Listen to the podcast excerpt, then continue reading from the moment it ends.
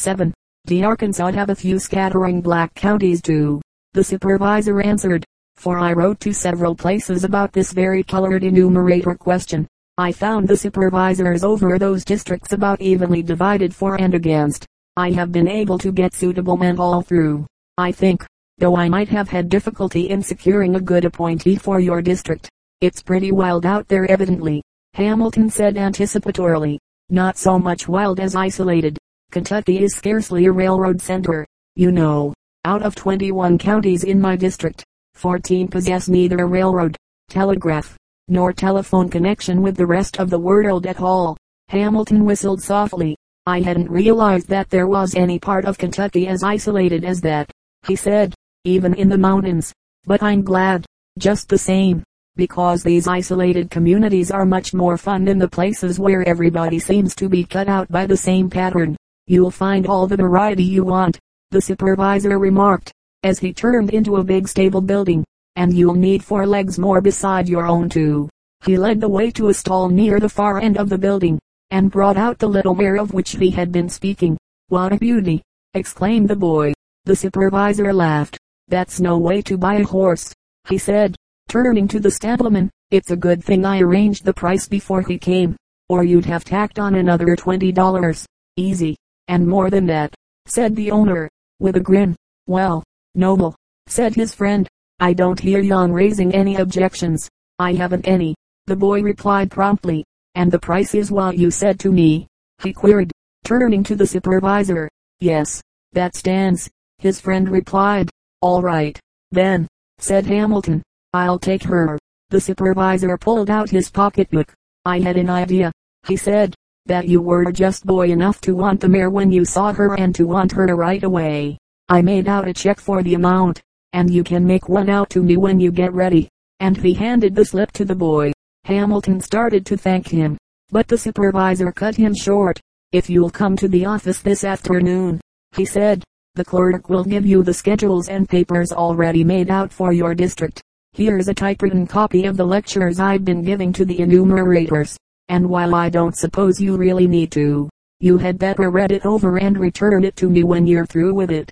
Now I'm going to leave you here with this gentleman, he added, nodding to the owner of the horse, and you can arrange with him about getting a saddle and so forth for the mare. Drop in at the office in the morning as you start out and I'll make sure that nothing has been forgotten. See you later. And with a nod to Hamilton, he stepped out of the stable. To the boy the afternoon fairly seemed to fly. There were so many things to do, and it was not until just before closing hours that he reached the office and secured his portfolio. He had a brief chat with the clerk, and went back to his hotel to study carefully the map of his district and the route suggested, and to make sure that he thoroughly understood the population and agricultural schedules he would have to use. They were different in form, of course, from the manufacturing schedules which the boy knew by heart, but the essential principles were the same and Hamilton found that in half an hour's time he saw plain sailing.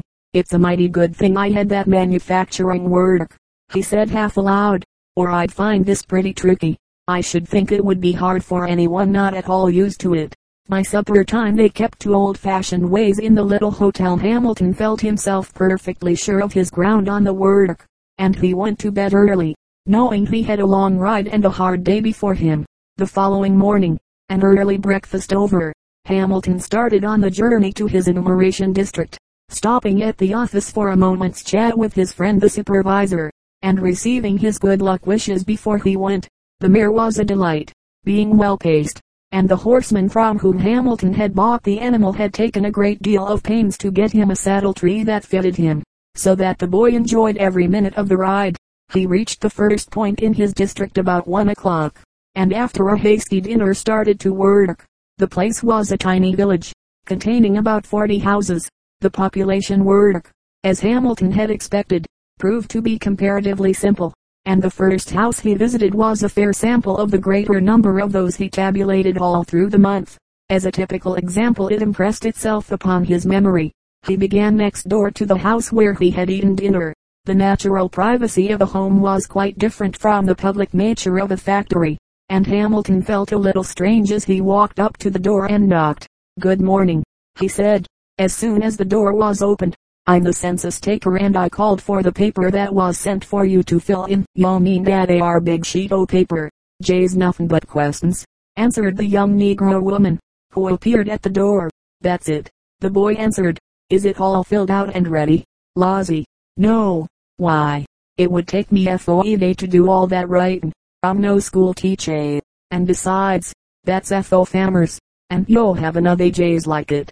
She continued, noting the portfolio the boy carried. Ah J's no I can't even tell you all those things.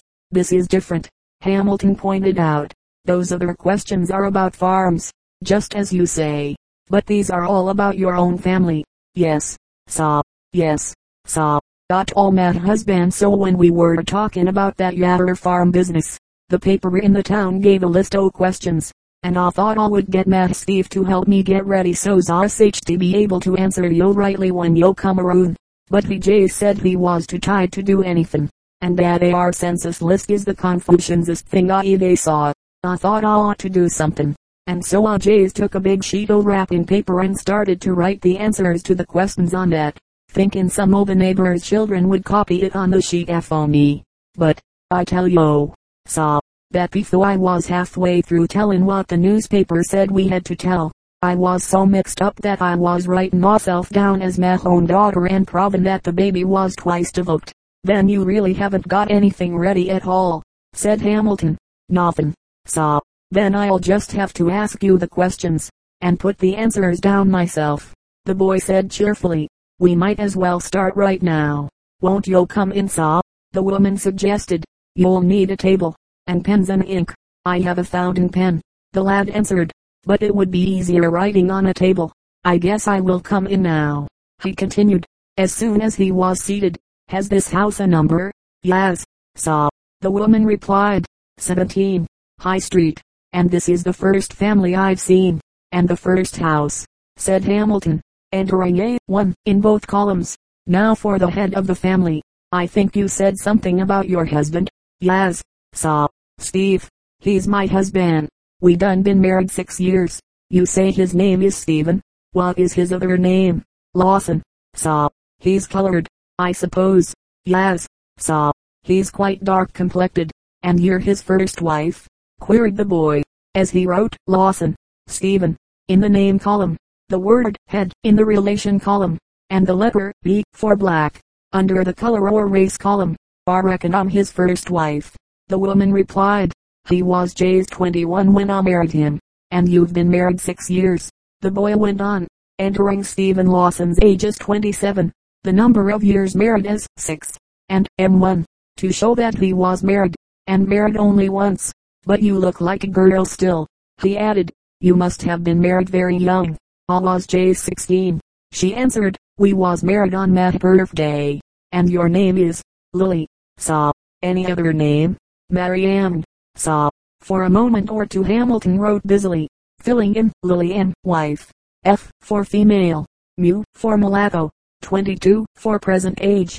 M1 for first marriage. And 6 for the number of years in wedlock.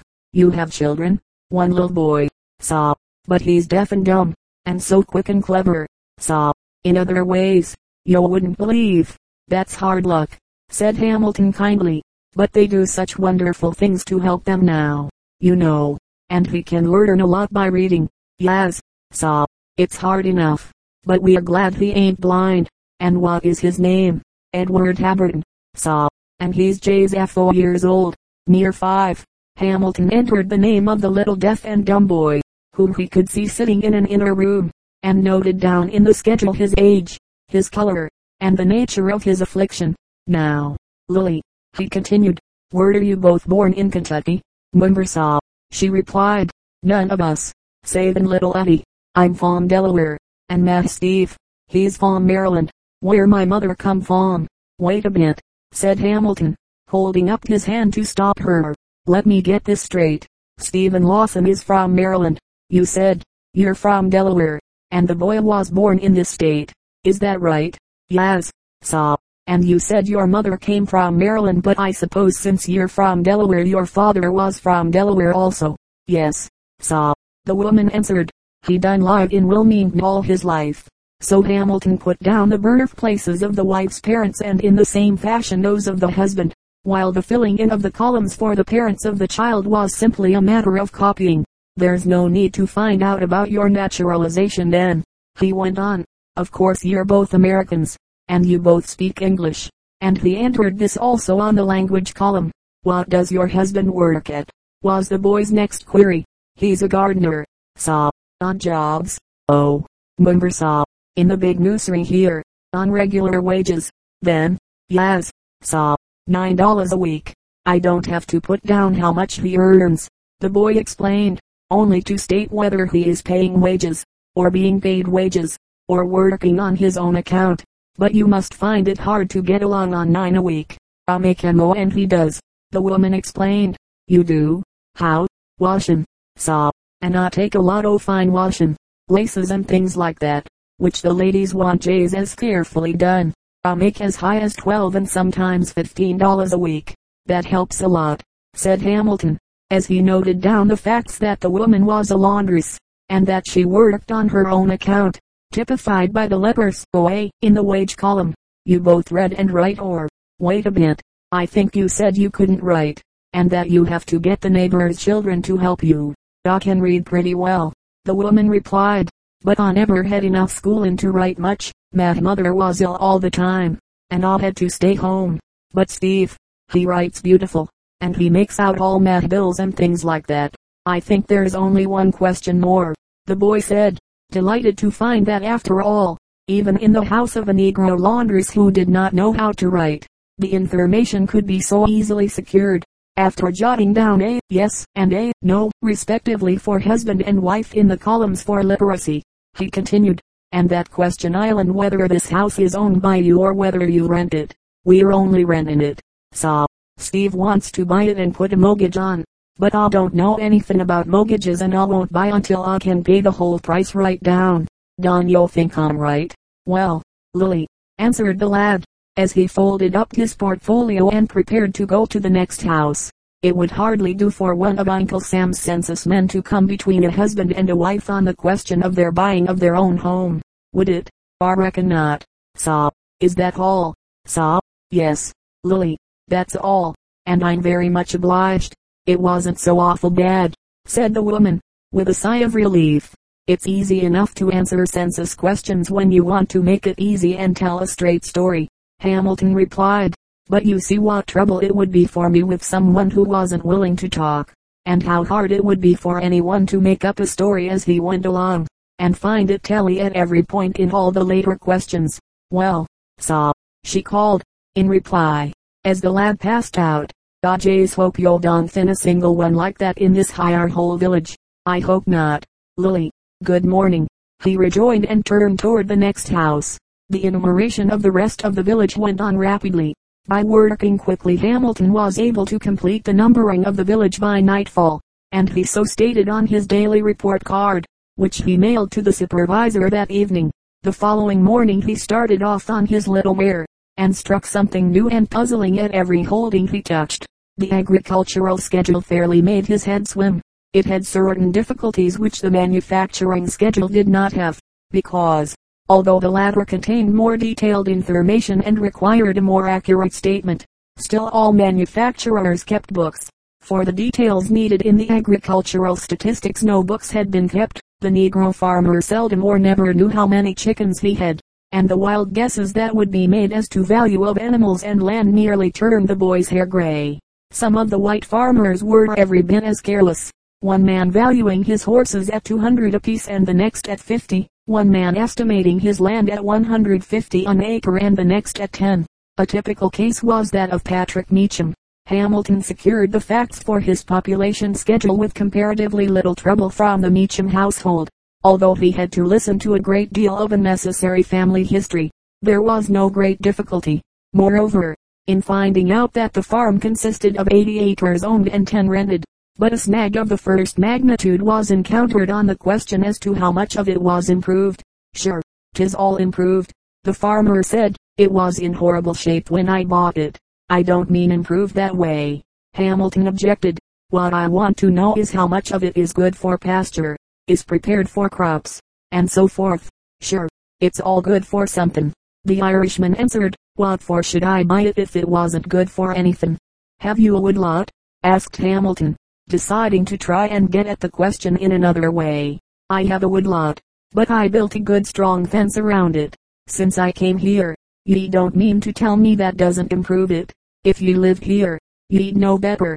That's all right, Mr. Meacham. It makes it better all right, but it isn't counted in as improved land. I'll put it down specially though. There's ten acres of it, you said, and there's ten acres of swamp land that ye couldn't improve unless ye built it on piles. The farmer said, I'll have to refer that to the reclamation service. I guess. The boy answered. Anyhow for the time we'll just call it an improved and let it go at that. The next few questions passed off without a hitch. But an inquiry concerning the number of animals born on the place during the year was like opening the floodgates of a dam. If Meacham had been as good a farmer as a yarn spinner there would have been no question as to his success. For he had some story to tell about every yearling on the place. And they were inimitably told. It was with great reluctance that Hamilton found himself obliged to head off the man's eloquence and make him stick to hard facts. An inquiry as to the number of eggs sold was somewhat of a puzzle. But the farmer's wife knew the amount of the trade she had received at the grocery store in the nearest town in return for eggs, and at an average sale price of 9 cents a dozen. This was easily computed. She was also the authority on the amount of butter made and sold, and on the garden truck. The businessman of the house was a 12-year-old boy. Not far away, a neighbor had 40 acres in clover and some fruit trees, and knowing the value of bees for pollinating the fruit, he was glad to have this boy keep six hives near the orchard and field. A good share of the honey had gone to the neighbor, and the family themselves had used all they wanted. But still the boy's profit for what he had sold amounted to $60. He was keen to have Hamilton enter him on the schedule as an independent apiarist on his own account. But Hamilton pointed out to him that a 250 farm was the smallest one allowed to be listed. This low limit was almost reached the next day when Hamilton found himself on a peanut farm for the first time. He had always known that peanuts, and like all other nuts, grew underground but he had made the common mistake of supposing them to grow on the roots of the peanut plant like the tubers of a potato instead of really being a true nut, developing from a flower the elongation of the lower portion of which reaches to the ground. The farm was run by an orphan colored girl 19 years old and her four younger brothers. Jays as soon as the young and symmetrical gets big enough, she said to Hamilton, when discussing the statistics of her little holding. We are going to buy a big patch of peanut land. I'd like to grow peanuts every year, but these higher government papers say you shouldn't. They say once in every FO years is enough FO peanuts. But I'm going to try it every other year. Aren't they a very troublesome crop? About the same as potatoes, I reckon. But they pay a good price FO picked peanuts. And I can get these boys hired to do the picking. In one of the papers I saw up to Colonel Jerry's place the other day. One the government puts out. Dar is a list showing this country has to send to foreign countries FO 12 million bushels o peanuts every year. I'm going to try raising a real big crop. And Dickie higher, she added, pointing to the oldest boy, thinks Jays as I do about it. Hamilton was distinctly impressed with the evidence that this young Negro girl and her younger brothers not only knew enough about the peanut business to be able to make it they, but that they were reading the government bulletins.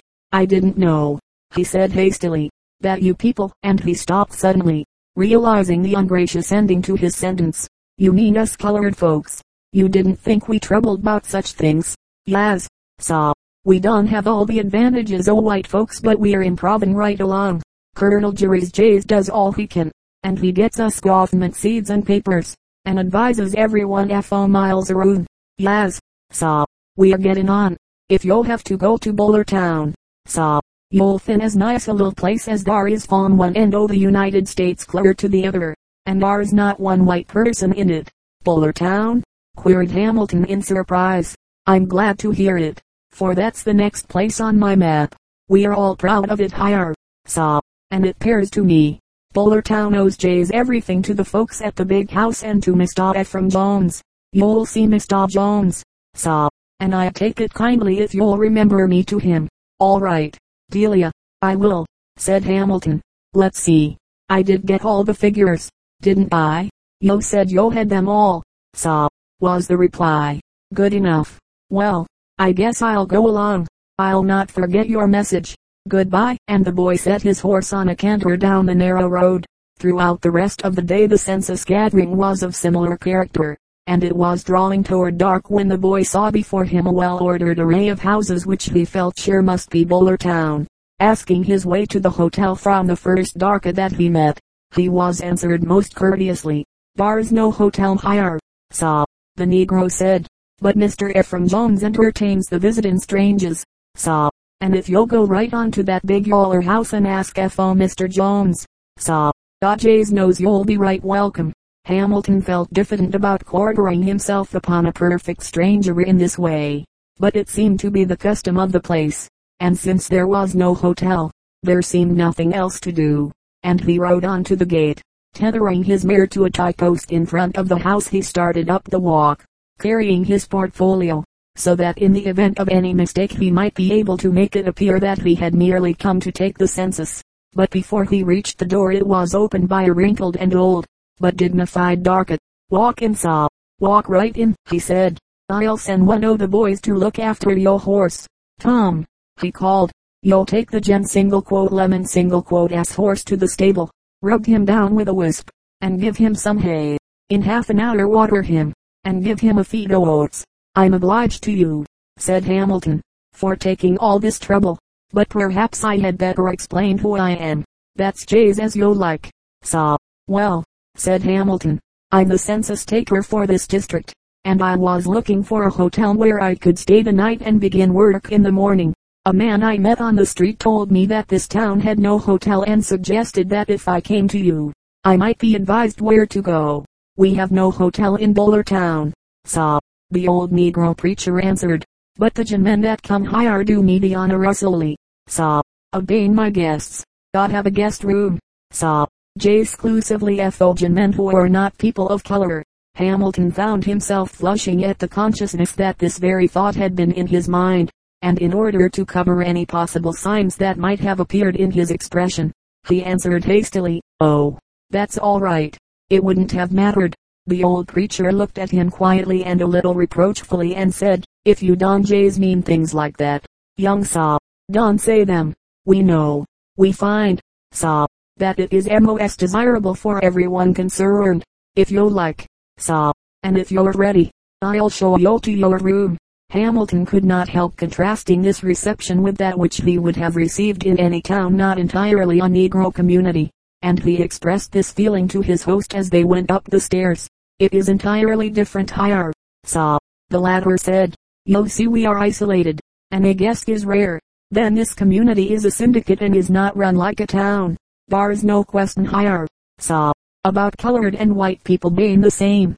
We know they're different, and we believe, saw, that it is in preserving the color line, not in trying to hide it, that the future good of our race lies. And so there is not a foot o' land in Bowler Town owned by any other than people o' color, and not a white person lives higher. You own all the land. Then, the syndicate does. Yes, saw. Then you must have some wealthy men among you. Mumber saw. Not one. The town was begun, saw, by the kindness of Colonel Agariz. Colonel he was, that island he is, began Hamilton, stammering. He is not a Negro. Saw. The old man answered finishing the boy's embarrassed sentence for him with entire self-possession. Colonel Agariz, saw, was a plantation owner. Before the war, all was one o' his slaves. And MOSO the people in Bowler Town are the children o' those born in the plantation quarters. And he started the town. Yes, saw, in a way. He fought with Lee, saw, and my brother was his body servant all through the war. When we surrendered, the colonel came back to the old plantation. Some of the slaves had gone, but there was quite a few left still. He called us to the big house and told us to stay by the oil place and he would pay us wages. Some of was not one of them, though I see now they were to right. Said the quarters were not fit to live in, but I thought you said Colonel Agariz was a kind master. How could that be if the quarters were so bad? Mumber saw he said. I should never call the old massa kind. He was fair and ready to help a willing worker. But his slaves was his slaves and they had no rights. There wasn't any whipping or any o' that sort o' thing. But it was work all day. From before daylight till after dark. and we live jays anyhow. How came he to start the town, then? queried Hamilton. Your description of him doesn't sound as though he were a man who would do much for you. It was jays because o' that, I think, that he did. So, he was just, so, he said that while we were slaves we should be treated as slaves. Now that the Negro was not a slave anymore, there was no reason to make him live like one. He used to say the South was now pledged to help the nation instead of the Confederacy. And while he did not agree, he would live up to that pledge. That seems as fair as anything could be. Yes, so, but it was easier to say that than to do it. There was no money in the place. The slaves hadn't had wages, and you can't build houses without money, and money was scarce after the war. How in the wide world did you manage it? asked Hamilton. As I was saying, so, it was Colonel Aguirre's doing. He got a surveyor from the town and hunted over the plantation to find the best site for a village. The surveyor's name was Bowler. That's where the town got its name. Then, yes, so, Jays wanted it called Aguirre's, but the colonel wouldn't hear of it. Then all of the OL slaves that wanted to stay by the place got together, and the colonel showed us how to make a sort of syndicate. Then he sold us the land jays as low as it could be made, payment to be in labor on the plantation. So in a few years work every man who wanted to stay regar on the job got title to his land and his house, and took wages after that. That was a wise move, said the boy after a moment's thought. He sold his land at a fair price, got the money back that he put into buildings, established a regular supply of labor for his plantation, and at the same time fixed it all right for you. Yes, sir, the old negro answered. And now every man in the town either owns his house or is buying one from the syndicate, and we have bought up all the surveyed property from the colonel. Now, sir, continued the preacher, if you will excuse me, I will see that your supper is got ready. Higher, sir, he added, opening the door into a small room is your sitting room, and your supper will be served higher. As much surprised as gratified at the excellent arrangements for his comfort, Hamilton refreshed himself after his dusty ride, and was as hungry as a wolf when supper arrived. A little dark girl, black as the ace of spades, waited at table, and in conversation Hamilton learned that she was the adopted daughter of the eldest son of the Negro preacher, the son being a professor in one of the Negro colleges. After supper Hamilton asked to see his host in order that he might secure the details of the family for the census, and thus make use of a disengaged evening. So your son is professor of English at the university, said Hamilton, as, with all the details secured, he closed the census portfolio. Do you think the Negro ought only to learn a few things, or do you think he ought to be taught just the same as in the regular universities? There should be one good university, said the old preacher, with very difficult admission examinations. It would be a good thing if all colored lawyers and doctors, and if the standard were high higher even than in white colleges these men would get standing FO themselves and give standing to the colored race. But, even then, I'd have them keep away from the other lawyers and doctors. You're strong on that color line, Ephraim, the boy remarked. Surely you don't believe in Jim Crow cars and all that sort of thing. As long as there is prejudice, I do, was the unexpected answer. And there's no place for the Negro in the city. He can't beat the white man, and there's no chance o' his securing a monopoly o' any trade. There's nothing for him in the city saving Jay's labor and being a servant, a porter, or something o' that kind. You don't see many Negro laborers in northern cities, the boy remarked. They're mostly elevator runners and in positions of that kind. It is in the note that trouble lies, the old man said. The South has settled hers. How do you make that out? cried the boy. You say the South has settled the race question. I thought it was the biggest issue there was, down here and in the Gulf states. The old Negro preacher shook his head. Farming and cotton raising has settled it. Did y'all know that a more than two-fifths, or nearly half the cotton raised in the United States was grown by Negroes owning their own land, and the cotton crop of America is one of her biggest sources of wealth. Those that don't own the land lease it on a share basis known as the metayer system. But more and more of them are owners every year. I hadn't really thought of the Negroes as owning land at all, said Hamilton thoughtfully. A stretch of land three times as big as the British Isles, or equal to the New England states is owned by the colored race, was the reply. making in the United States a negro country larger than plenty o kingdoms. And is that land worth much? Of ye half a billion dollars. Saw, all was told at the last census, and it's worth a lot more now. But, said Hamilton, the negro doesn't seem able to make use of it. Even if he does own the land and is making money, he still goes on living in a shiftless way. One would hardly believe the kind of shacks I've seen in the last couple of days. I'm ashamed to say you're right. Saw, the old negro answered. I reckon one third of all the negroes in the south still live in one room cabins, cooking, eating, and sleeping in the same room. Men, women, and children all together. But they're improving right along. They ought, said the boy, if they're working on cotton, because, I've been told, that is always a cash crop. But why does everyone leave the cotton crop to the Negro? It isn't a hard crop to raise, is it? Bars no one else seein' do it but the Negro. Saw, the preacher answered. It's the hard skin of work, and it has to be done in summer, and bars no shade in a cotton field. Right from the sowing until the lost boll is picked, cotton needs tending, and you don't have much cool weather down higher. You sow cotton something like corn, don't you?